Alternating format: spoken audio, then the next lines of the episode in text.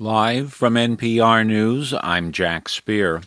A million COVID vaccine doses from the U.S. are on their way to South Korea. As NPR's Tamara Keith explains, the White House today unveiled its strategy for distributing surplus doses where they're needed most around the world. The White House outlined how the first 25 million U.S. vaccine doses will be shared, with plans to greatly expand as more are produced. 75% will go to COVAX, an international vehicle for getting vaccines to poor countries. The other 25% will go directly to areas the U.S. is prioritizing, including Mexico, Canada, Korea, Iraq, and the West Bank and Gaza among others. National Security Advisor Jake Sullivan. The United States is not doing this as some kind of back and forth deal where we're getting something for what we're giving.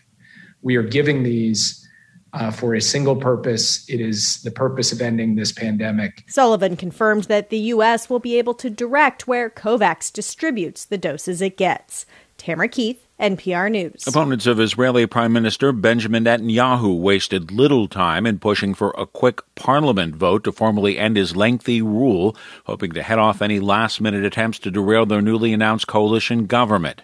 Maneuvering began hours after opposition leaders declared they'd reached a deal to form a new government, where NPR's Daniel Estrin reports from Jerusalem that Netanyahu is not going quietly. Today, Netanyahu is going to battle Netanyahu calls this a dangerous left wing government that uh, is about to take shape. And because it would include a wide spectrum of parties, including the left wing and even a Palestinian Arab party, he says that kind of government can't possibly be good for Israel's defense in the turbulent Middle East. NPR's Daniel Estrin. The White House says it's expanding the scope of a Trump era executive order that prohibits Americans and U.S. companies from doing business with dozens of Chinese companies. NPR's John Ruwitch reports those companies all fall into one of two categories. The White House says the ban now includes 59 companies. They either have links to the Chinese military or sell surveillance technology used to silence dissent or violate human rights inside and outside China.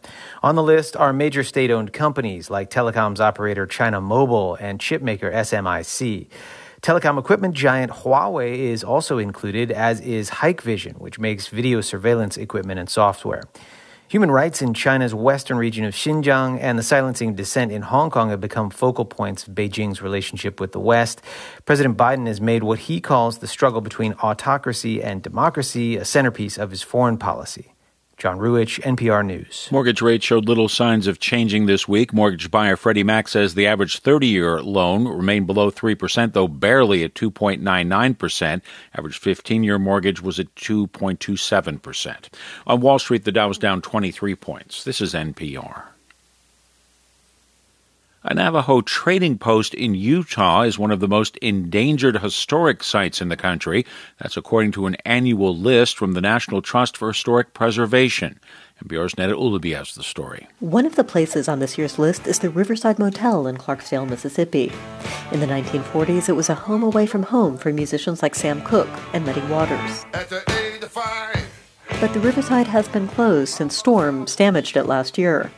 Other endangered places include campsites used by crusading civil rights workers in Selma, Alabama in the 1960s, and campsites from a century earlier used by Chinese railway workers in California.